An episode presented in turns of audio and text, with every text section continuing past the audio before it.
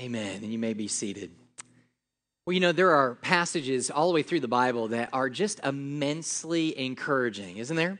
I mean, when you're having a difficult day or maybe a difficult week, maybe even a difficult life, and you find yourself really struggling, you find yourself really hurting, it's amazing how you can go to the Word of God, read the Scriptures, and how almost immediately it can begin to encourage and quicken your heart. You know, I stop and think about passages like Psalm 23. Everything seems to be falling apart. Psalm 23 lets you know that guess what? There's somebody there shepherding and holding it all together for you. I stop and I think about passages like Romans 8 28, which reminds us that even though it seems like things could not be worse than what they are, he says, Hey, listen, I'm a good God, and guess what? All things work together for, to the, for, for the good. Then I think of even passages like Hebrews 13, 5, when you're feeling like you're all alone, and Jesus comes and says, I will never leave you, nor will I forsake you. What an incredible encouragement. No matter what kind of crazy, deep quagmire you find yourself in, there are just verses that seem to pick you up, encourage you, and to take you up out of that. But on the other side, there are also passages that not only encourage our hearts, but actually disturb our hearts. Are, are, you guys with me? I don't know if you've ever read the Bible, I hope you have, but there is some kind of really disturbing things in this book. One of the most disturbing passages that doesn't settle my heart, but shakes my heart up at the very root, is, is found in Matthew chapter 7 and verse 21. These are the words of Jesus. Jesus says, He says, Not everyone who says to me, Lord, Lord, will enter the kingdom of heaven, but only those who do the will of my Father who is in heaven. Now, that is deeply disturbing to me, right? I mean, do you understand what he's saying? What he's saying is this is that there are going to be people on judgment day who walk through the earth, this earth completely and 100% confidently believing that they were ch- children of God. They will stand before God on the day of judgment only to find out that the faith that they said had in Christ wasn't true faith. And he will cast them out into everlasting darkness. Guys, have you ever thought how disturbing that is? Immensely disturbing. It's disturbing for me as a believer, someone who professes to know Christ. It's disturbing for me as a dad who's trying to raise our children in the admonition of Christ and hoping and praying that they'll come and believe on Christ. It's certainly disturbing for me as a pastor who has been called to shepherd this flock, to shepherd this body. And yet, what I realize is that there are some in the midst of all of those groups, even sitting here, that this might very well be the reality for. It's disturbing. But I think it's this very reality, this idea of false conversion, is what was on the heart and mind of James when he wrote this very passage. See, he was concerned. He was concerned for his people. Remember, he's not with them, they've been dispersed because of persecution. And now he's hearing things back that just don't seem to jive.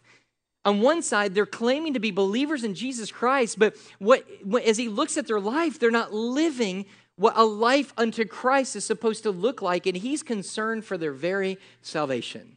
So, what he does is he writes this particular section right here before us, this particular text. And so, what I'm going to do is, we're going to, eh, with that in mind, we're going to walk through this text just kind of as we normally do, verse by verse. And I'm going to give you kind of a simple outline. It's not really points, but just kind of a simple outline that's going to help us navigate through it. Hopefully, that we'll be able to understand it a little bit better. But before we do, let me say this before I give you the first point, um, I always try to preach the text of Scripture with its appropriate mood. You understand what I mean? Another, it's if it's light and it's joyful, guess what? I'm going to be up here going light and joyful, right? This passage, no light and joyful. This passage is deep. It is serious. It is introspective. Okay, so I'm going to try to handle the text and preach it the same way in which I think it's supposed to be taught, with grave seriousness. So let me give you the, the first point, and, and, and here's what we're going to see. First, we want to see the claim. Now, notice verse 14. We see the claim. In verse 14, James writes, What good is it, my brothers, if someone says that he has faith but does not have works? Can that faith save him? Now, James is what he's doing is introducing an imaginary person. This is probably not an individual. Uh, he, he probably doesn't have one specific individual in mind. Instead, he's probably thinking of many people that he has met over the course of his ministry that, that seem to fall into this category. They are people, they're the type of people who claim to know Jesus Christ, claim to follow him, claim to be a disciple of Christ, but yet they're not living that faith out on an everyday basis. And he's greatly concerned. Now, we know folks like this, yes? If you're a believer in Jesus Christ, how many people have you met and you said, "Are you a Christian?" They say yes, and you look at their you look at their life and you're like, "Man, these two things aren't matching up at all." But notice what we often do is when somebody tells us, "Yes, I'm a born again believer. I know Jesus Christ is my savior." We don't know we don't know how to deal with that, but we just go, "Okay, well, I take your word for it. I'll just kind of walk the other way." Usually we don't even know what to say. Fortunately, James knows what to say. He knows how to tackle this individual. And so, what he does is he confronts them with two questions. And, and these are rhetorical questions. And the way that they're written in, in, in, the Greek really demands a negative response to both of those questions. What, what does he ask them? First question is this He says, What good is it? In other words, he says, What value is there? Is there, is there any good? Is there, is there any profit, some translations say, if someone uh, says that he has faith. He claims to be a follower of Jesus Christ, but his life shows no evidence of following Christ. He says, Is there any profit in that at all? Here's his answer none. Second question Can that faith save him? Can that type of faith, which claims to be a believer but doesn't show any evidence in their life, can that kind of faith save that individual? Here's his answer again no. Now, I got to tell you something. This is deep. This is, this is heavy, and it's also really the crux of the entire book. Everything that's written on this book hinges on this particular truth, verses 14 through 27. Remember what the, what, what, what the desire of James is in writing this book. His burden in writing this book is to suggest this whenever there is new birth, there is always new life that follows. In other words, what he says is to be a believer in Jesus Christ, you must also be radically changed in Christ. You cannot be saved without being changed. You got that? In other words, Christ didn't come just to get you out of hell. He came to get hell out of you. Does that make sense? So what the Bible teaches is he comes and yes, he saves us from his from our sin, but what does he do? He radically changes us into new individuals, new true people unto him. You say, where else do we see that? The clearest passage in scripture is probably in 2 corinthians 5.17 when paul writes if anyone is in christ he is a what? New creature. Old things have passed away and all things have become new. Now let me clarify very quickly. Not saying you become perfect even close to perfect. But what i am saying is you're changed at the very root of who you are, the spirit that is within you, your nature, the old nature has passed away. You are now new and alive unto Christ. The whole trajectory of your life has changed, which means you live a radically different life.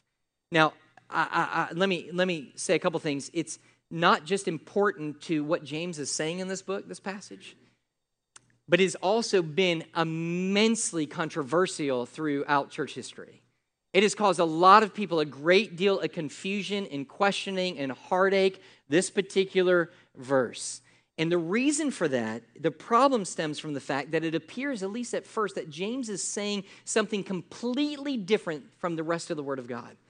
It seems like he's contradicting the New Testament in its view of, uh, uh of soteriology, which is, which is how it teaches about salvation. Especially, it seems like he is opposed to the Apostle Paul. Remember what Paul says about, about salvation. This is what he says it takes to be saved.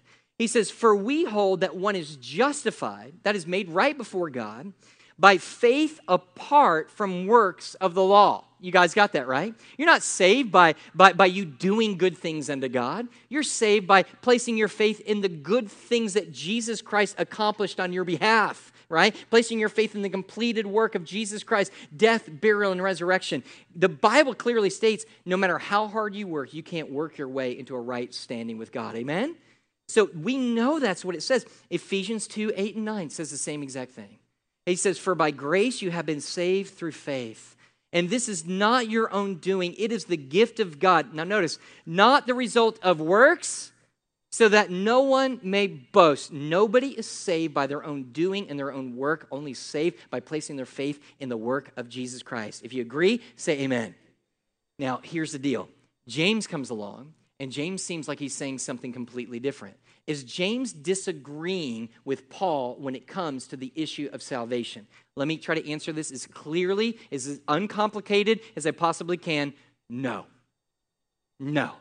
He does not disagree with him at all. Then why does it seem like James is, it seems like James is saying, hey, look, yeah, you need to have grace, but man, you need a little works in there too, right? Why does it seem like these two people are contradicting each other?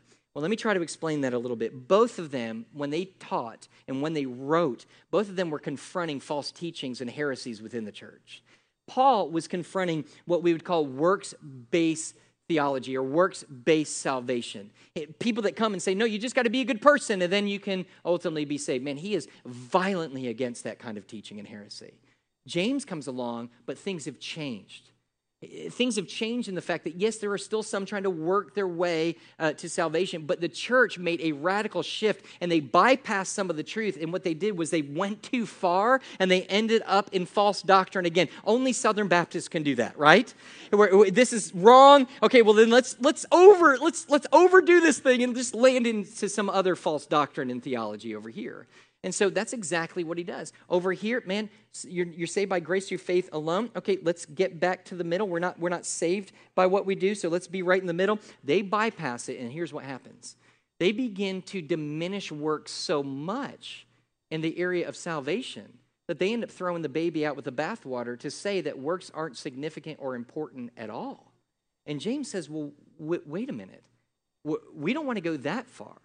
We don't want to say that works are important. And so here's what his approach is. He would, no doubt, 100% of the time, he was going to agree with Paul.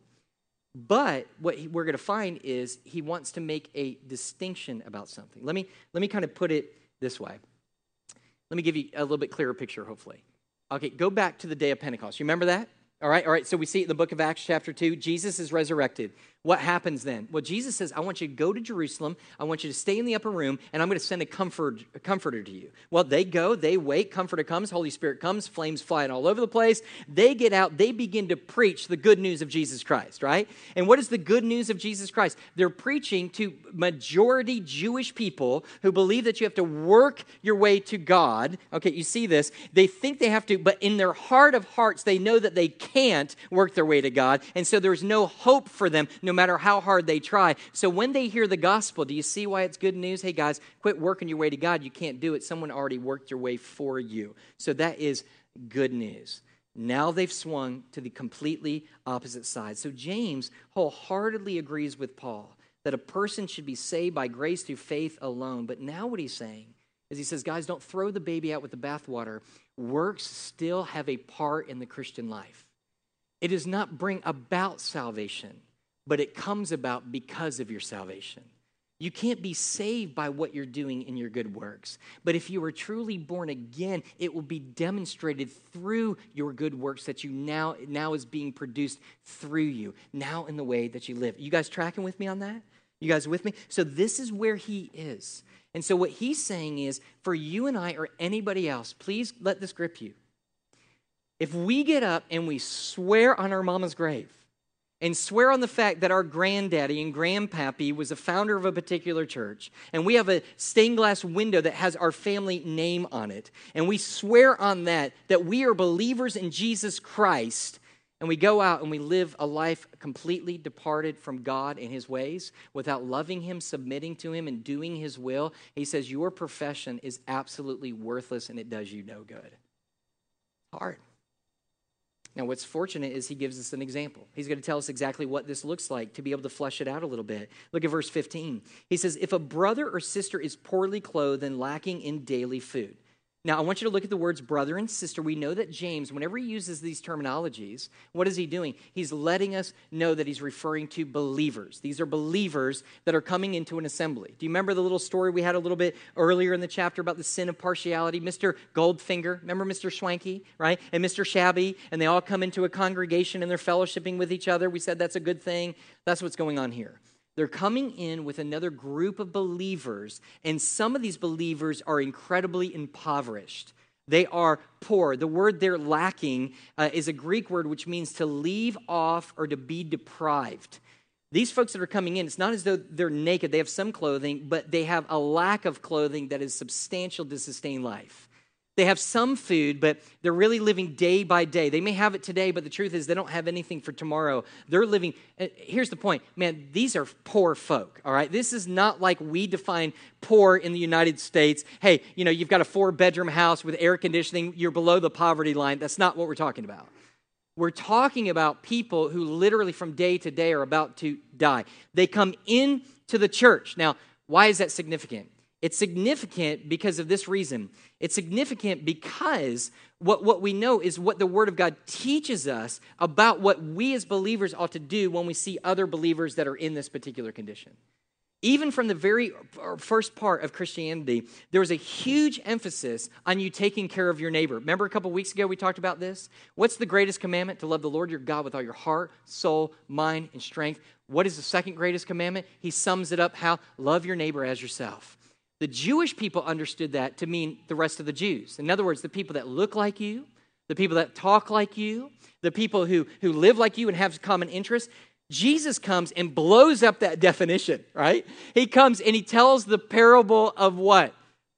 The Good Samaritan, that's right. He comes up and he goes, Look, he goes, Your neighbor is not the people that look like you and clothe like you and, and, and have the same skin color. They are everybody. They're even included in your enemies.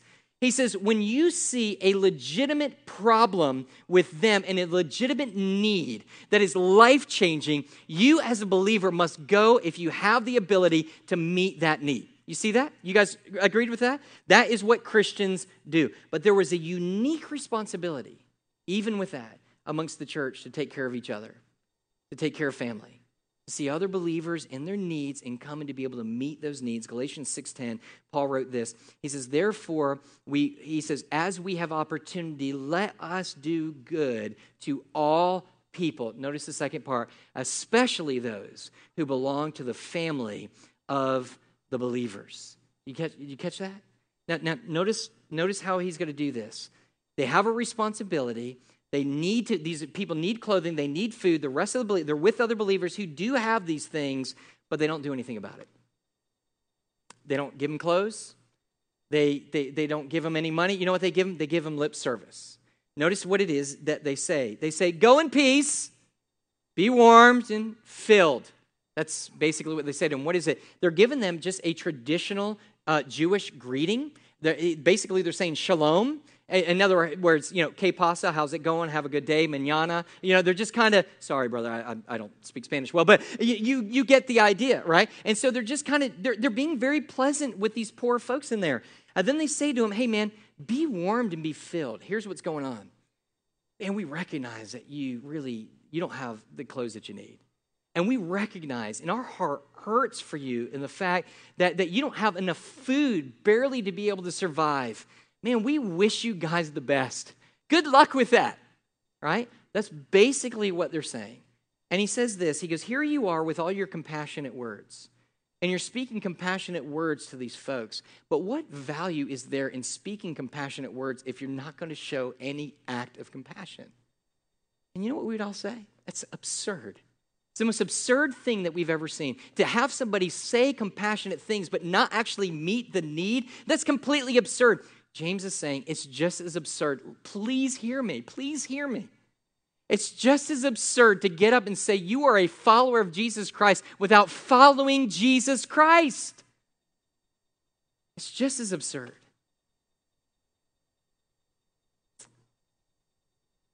You know, it's interesting to me,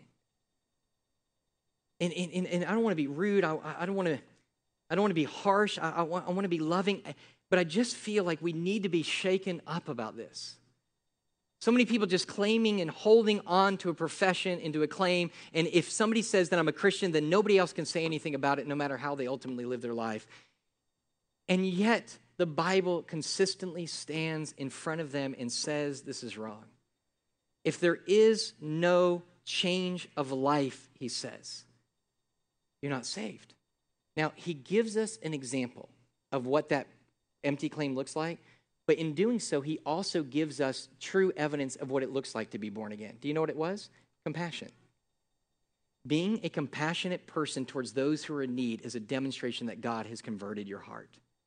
meeting the needs of those around you, when you have the ability to be able to meet those needs, the Bible says that's evidence that you're headed in the right direction. That's evidence that God has changed your heart. John was so sincere with this. He said this in 1 John 3:17. John wrote, "But if anyone has the world's goods and sees the brother in need, yet closes his heart against him, how does, the, how does God's love abide in him? Even John sitting there going, You can't even, if you can't show compassion, take what you have and to be able to give it to the poor who are in need, especially other believers in Jesus Christ. How in the world can you profess that the love of God that was extended for you, that you have inside of you? He goes, It just simply doesn't match up. Why is James so certain that a person must have works? In order to demonstrate that they've been truly converted because he understands what God does at the point of conversion. He understands that he does more than just forgive your sins. And if we could just sit back and just revel in that, that would be enough to glorify and worship him, wouldn't it? Just sit back and you mean you mean every sin past, present, and future, God, you've just washed away, washed all of them away. You mean there's nothing outside of your grace? Nothing outside of my grace. You mean I can't out sin your grace? No. Where sin abounds, grace abounds all the more. Man, I mean, that's glorious, right? That's incredible. That's, that's mind blowing. But he sits there and he says, But here's the deal I'm not just washing that away, I'm going to change you, man. And you get to Ezekiel chapter 36, and it shows clearly what he does. He says to his people, He says, I'm about to move, and I'm going to do something not for your sake, but for my sake. And what does he do? He says, I'm going to cleanse you with water. I'm going to wash your sin away. Then he says, and I'm going to give you a new heart. God says, this is what I'm going to do when I save you. I'm going to wash away your sin. Notice the next part. Give you a new heart. I'm going to give you a new heart in you. No longer will you now your greatest desires be for the things in the sinful world. Now I'm going to give you a heart as a supernatural, miraculous act of God that you will now want what I want and hate what I hate. And not only that, I'm going to give you a spirit I'm going to place a spirit inside of you. Go read it, it's right there. I'm going to give my spirit inside of you that is now going to give you the ability and the strength to live out the life that you now want to live by my grace. And then he says, And I will make you walk according to my statutes. Exodus chapter 36. Let me make sure, let's pull back here just for a second. By no stretch of the imagination is he talking about perfection. He's talking about saved by grace through faith alone. If you are saved by God, you know what you're doing? You're probably a mess, just like me. Struggling to be, tr- struggling to live out, struggling to live by faith what God has done. We're working out what God has worked in. You guys with me? Nod your head if you are. And you are going to fall more times than you can ever count. And God's grace is going to restore you. But here's what happens again the trajectory of your life. Who do you love? Which way you're going. Hey, man, I'm still struggling over here. I get it. I get it. You, you're, newsflash, you will struggle to the day that you are glorified and with Him in heaven. But you're going to fight. You're going to continue. You're never going to give up. Why? Because of the Spirit of God that lives within you. That's it. Now, notice what He does. I love this part. This is my favorite part of this text. There's an objection to what's being preached by James. There's an objection. And the reason I love that is, is I, I just got to, this was so encouraging to me. Is it okay if I'm encouraged too by the preaching uh, uh, God's word? And so this last week I'm sitting there, and you know, preaching and being a pastor has changed drastically over the last 10, 15 years. I mean, drastically. It used to be that, that people actually liked pastors. I mean, that used to be. Uh, and, and, and they actually, for some point, thought that they knew what they were talking about. It's kind of changed now. It, I mean, I, I just got to tell you, it used to be 10 years ago, people would say something like, hey, man, we really appreciate you in the, in the work that you spend in the study in the Word of God. Man, thank you. That was a blessing to us. Now, this is what you have now. Hey, man, we really appreciate you uh, taking time to study. Not that I agree with everything you say, but we do appreciate it. Okay, so what if I come down? What if you worked at McDonald's and I came down to where you work? All right? And I come down to you and you sit there and you serve the burger and go, How do you like the burger? I'm like, Well, I like the attempt. Good attempt. I don't like it. I don't like what it is that you're serving, but I appreciate you putting in the effort. Would that make you feel very good? now, you guys understand this. Listen, if you've been here for any period of time, I am not a pastor that tells you to check your brain at the door. I was always told you challenge Study the word, be like the Bereans, make sure what's coming out of my mouth, you're searching and you're studying. You're going to be held accountable to that. Don't walk blindly behind a man or whatever, only as he's following Jesus Christ. The only way you know that is through the word of God. That's it. Know the word of God. But but but I got to tell you, you might disagree with a lot of stuff. I don't even get what that is. We're just trying to preach the word. I don't get it. I do find out that when you preach harder things like this, that people have a tendency to disagree with you more but you cannot afford to disagree what James is saying here. Can't, you can't afford on this one. We'll let something else pass. We can't let this pass. And so what he does is he comes out notice what the objector does and what i love about this is like i feel so good i feel like like james is my confidant like he said, he, he's not Mike Kwiatkowski in Yulee, Florida. He's James, the half brother of Jesus, the chair of, of the proconsul there in Jerusalem. And, and what is he? He's, he's pastor at First Baptist Church, and he still knows that when he gets done preaching, that somebody's going to object. I love that. I love that. Go, James, right? And so here's what James does. He comes up, the guy says to him, Here's the objection. He says, You have faith and I have works. He says, but someone might say, You have faith and I have works. What's the objection? The guy's coming in, and this is what he's saying. Dude, you're just being too harsh here, man. It's just too much, man. You've crossed the line. This is this whole works thing. Look, you got to understand, you got to lower the bar a little bit. We're all different people. Look, there are some people that really like to study the Word and they're in the Word and they're more introverts and they're more by themselves and they don't like to be in the house of God and they don't really fellowship with other believers and they don't really give and they don't really do and they don't do any of these kinds of things. But then there's a whole nother kind of, of personality in the church and those are the doers. They like to, they're outward, they like to get out there and talk with people. That's why they share the gospel and they like to give and they like to do and they like to do works and all those kind of things. He goes, but the ones who are doing and the ones who aren't doing, he goes, they're all a part of just one big body, James erupts. He erupts. He goes, Show me your faith apart from your works, and I will show you my faith by my works. This is what he says prove it. He goes, You prove your faith to me without showing it. You know what he's doing? He's telling him to do something you can't possibly do. That's the point. You cannot show you're a Christian without living it out unto good works. It's an impossible thing to ultimately do. Now, I think that somebody else might, might else object, and this is what they might say.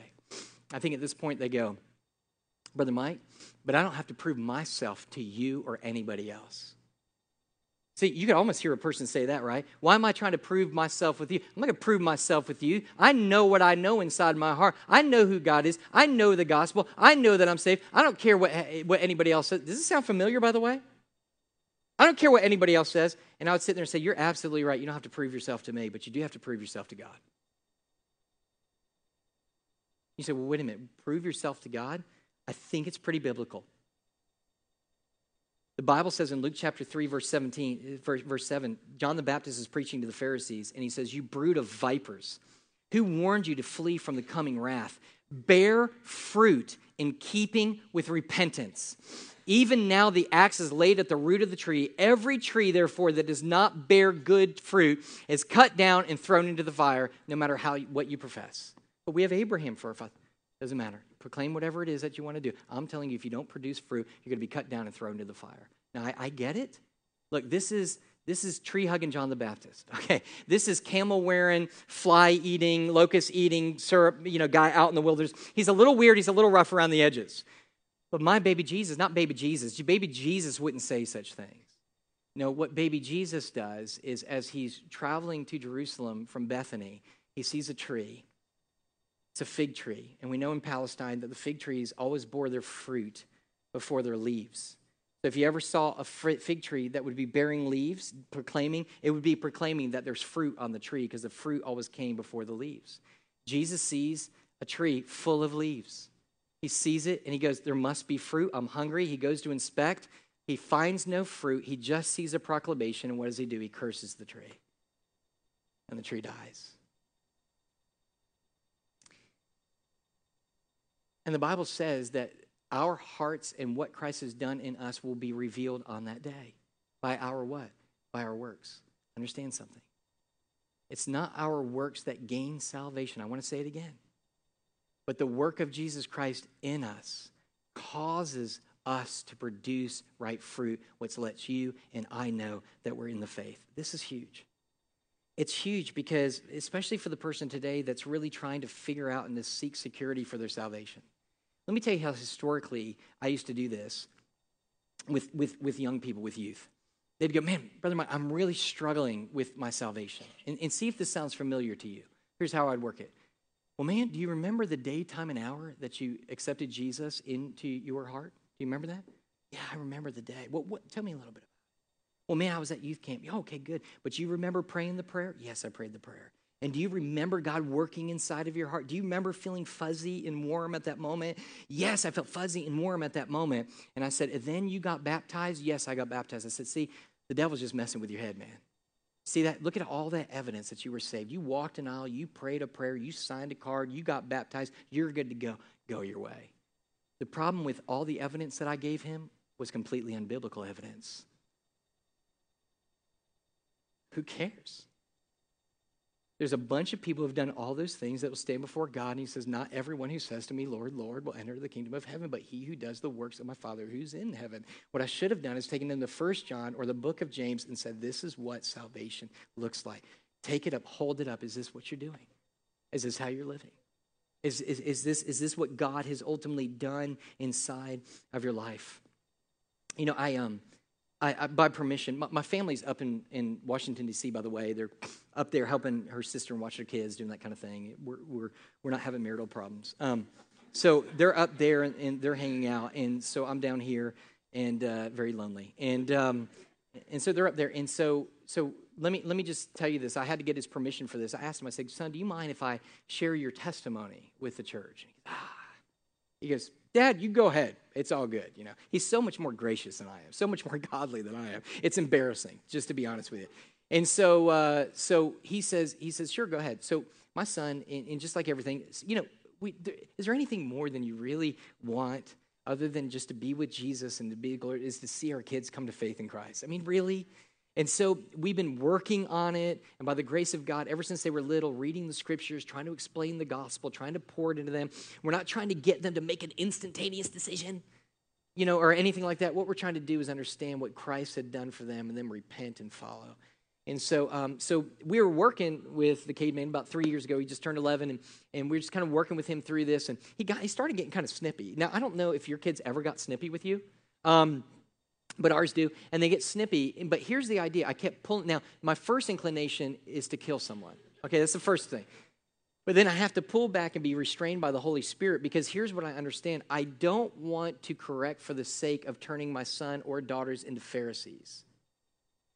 So that their son, they're, they're, they're, they're, they look good on the outside, but their insides are full of dead men's bones. I want God to convert their heart.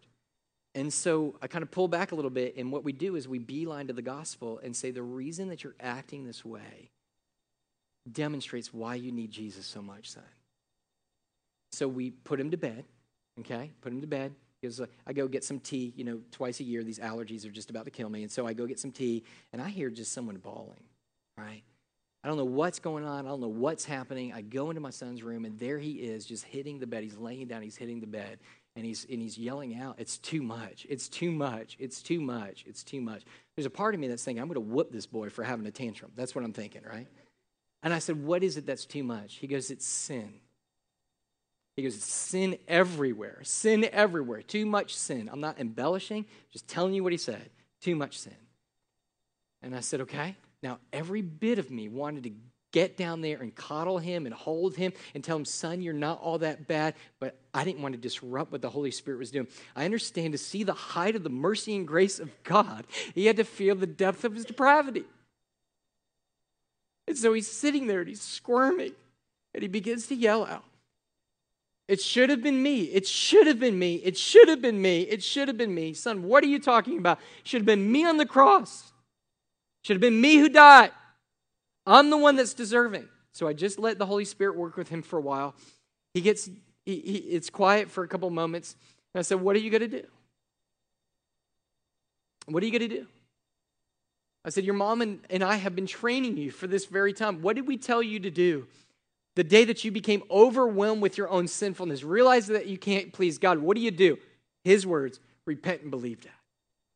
Repent and believe. I said, then what are you going to do?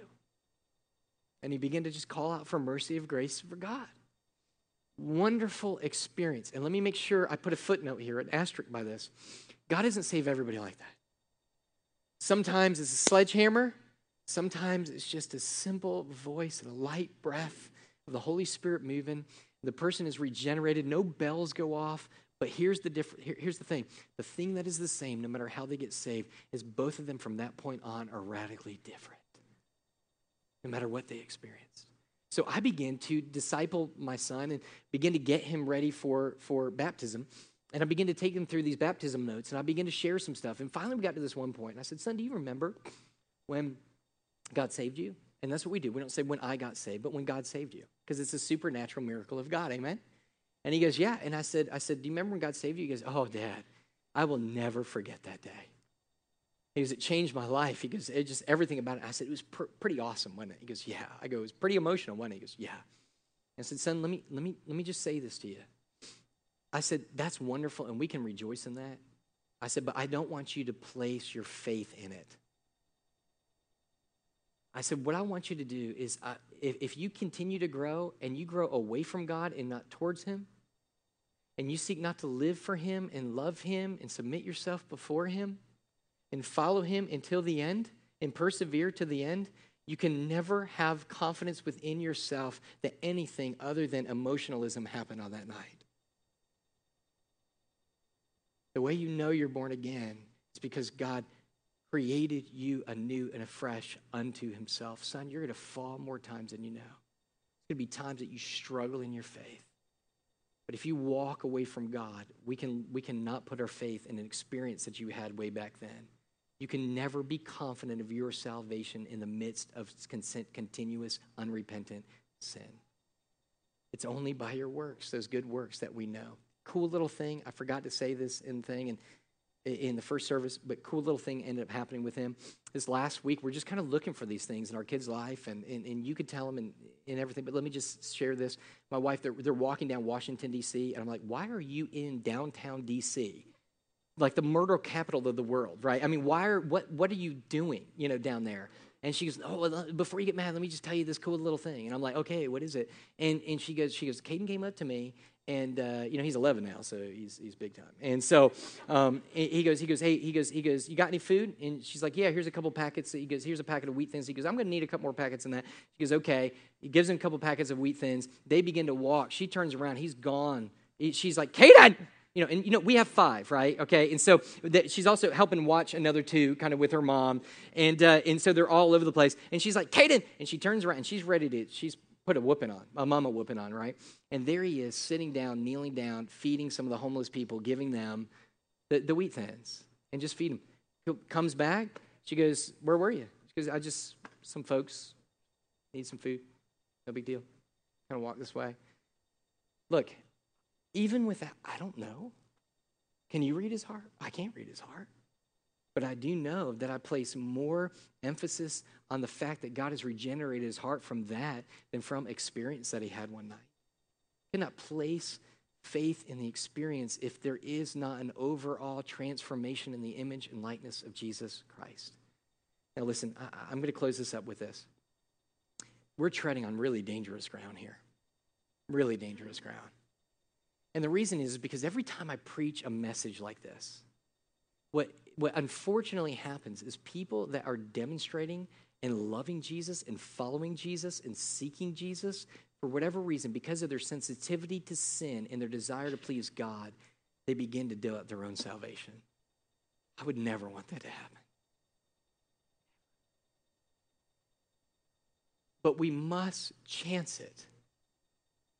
Because I do believe that if you're truly born again, it's all right. God's going to work all that out. The Holy Spirit's going to confirm in you that you are truly a believer in Jesus Christ. But what's so sad is sometimes the people who need to hear it, they just walk out forever, continually deceived and thinking that they're believers in Jesus Christ, when in fact they're not believers in Jesus Christ. But yet they will keep claiming, I know what I did. I know what I pray. I know what I am. I'm a believer in Jesus Christ. And James sits there and says, Man, it won't profit you anything. It's not going to do you anything. It's not going to do you any good. So, what do we do? 2 Corinthians 13 5 says this. I'm going to ask the band to come at this time. We kind of took some off the beginning to kind of extend this. The, the, the, we're to worship just for a little bit longer than we normally do.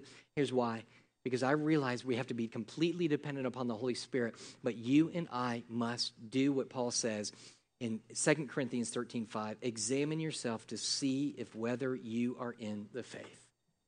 He said, What am I supposed to do today? Examine yourself to see if you are in faith. Do you love God? And is that love demonstrated in actions of seeking to submit yourself fully to Christ? Is it demonstrated in your love for other believers? Love for those you don't know? Is that a reality in your life? And there's going to be times that immediately in your mind, you're going to sit back and go, man, there's so many times I fail. Yes, you're human, you're fallen. But God's changed you. What's the overall trajectory of your life right now? Jesus, we come to you. We love you. God, there are some that need to be saved. And here's the time for all of us to examine our hearts, to examine ourselves in light of the gospel of Jesus Christ. God, would you move in a powerful way? God, with those who are just sitting there and they're holding on to a proclamation